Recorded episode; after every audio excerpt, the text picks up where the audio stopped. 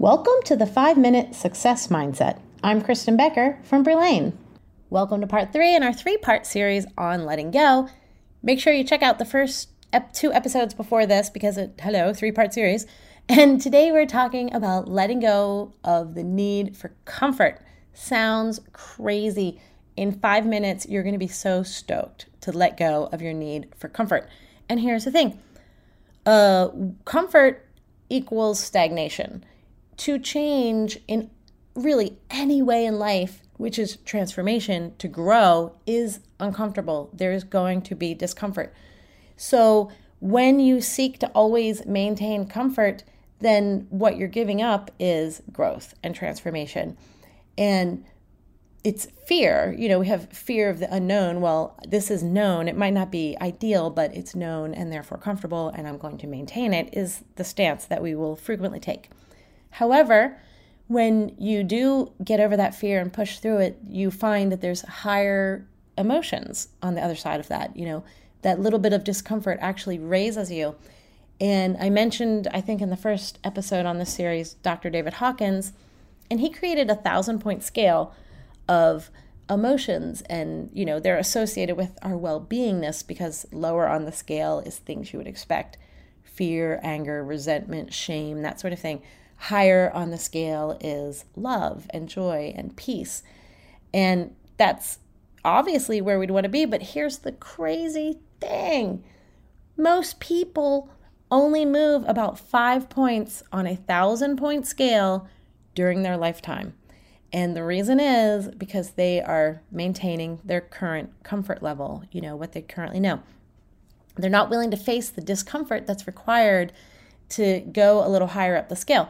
But if you keep your eyes on the prize and look at where you're going, it's totally worth it to have that temporary discomfort right now so that you can get to a higher place on the scale and feel more consistent joy, peace, love, right? Now, I used to have this experience where whenever I was transforming to a higher place on that scale, I would get very anxious. And I didn't know all this stuff back then. All I knew was it didn't feel good. And it could go on potentially for days, depending on how much I was stretching myself into a new place, right? Um, and then once I learned more about it and recognized the association that that was fear and discomfort, you know, with change, then I actually started to get excited when I would feel that feeling. I would feel that feeling and be like, oh, wow, okay, wait, wait, wait, I'm transforming. How am I transforming? Let me see. And become more aware of it and really lean into it and enjoy it. And I don't get it as much anymore, I think, just because I've been become so comfortable with the discomfort, you know, like excited by it. I see it for the blessing that it is. And that's the thing. During that uncomfortable period when you're growing through something, you want to bless it. Thank you for giving me this absolute clarity about what is not acceptable to me or how I don't want to live or or whatever. That is self-love. When you have when you are willing to work through the discomfort to grow, right? So to look at it that way as a blessing and actually get excited about it is another example of reframing, which I kind of spoke to on the last episode about the story that you tell yourself. I could give you a perfect example. A friend of mine, we were talking about a situation that she was trying to resolve where she has someone in her life who keeps imposing on her and her husband. And it is a friend, so obviously she doesn't want to hurt his feelings or whatever, but she really needs to establish more boundaries. And I realized thinking about this after the fact that we were both trying to brainstorm ways to do this to avoid discomfort. I mean, I guess I realized that today when I was sitting down writing out some notes for this episode. I was like, oh man, we were only exploring options that minimized discomfort for everybody involved.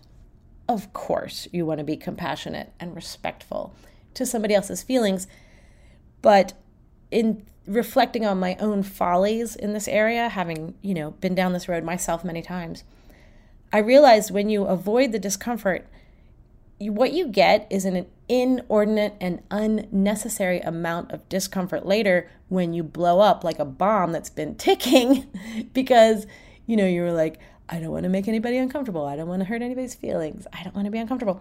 And then when it finally comes out, you just find yourself screaming, I don't like you. Get out. Right? And that's way worse than it had that it could have been if you would have just been willing to accept the discomfort that was necessary for the growth. So, my challenge to you today is to think about that thousand point scale. Where are you on the thousand point scale? And where are you willing to journey through a little bit of discomfort to move further up the scale and to help to keep yourself from being one of the majority of people who only move about five points in their whole entire life of the potential 1,000 points you can move on that scale. So that's something fun to do. Have fun with it. And thank you for listening. Be sure to subscribe so you never miss an episode. New episodes of the 5 Minute Success Mindset come out every Monday, Wednesday, and Friday. Be sure to subscribe so you never miss one. And if you're an entrepreneur who's ready to create and crush the one year goal that puts your business on the map, check out Brelane.com and see what we can do for you.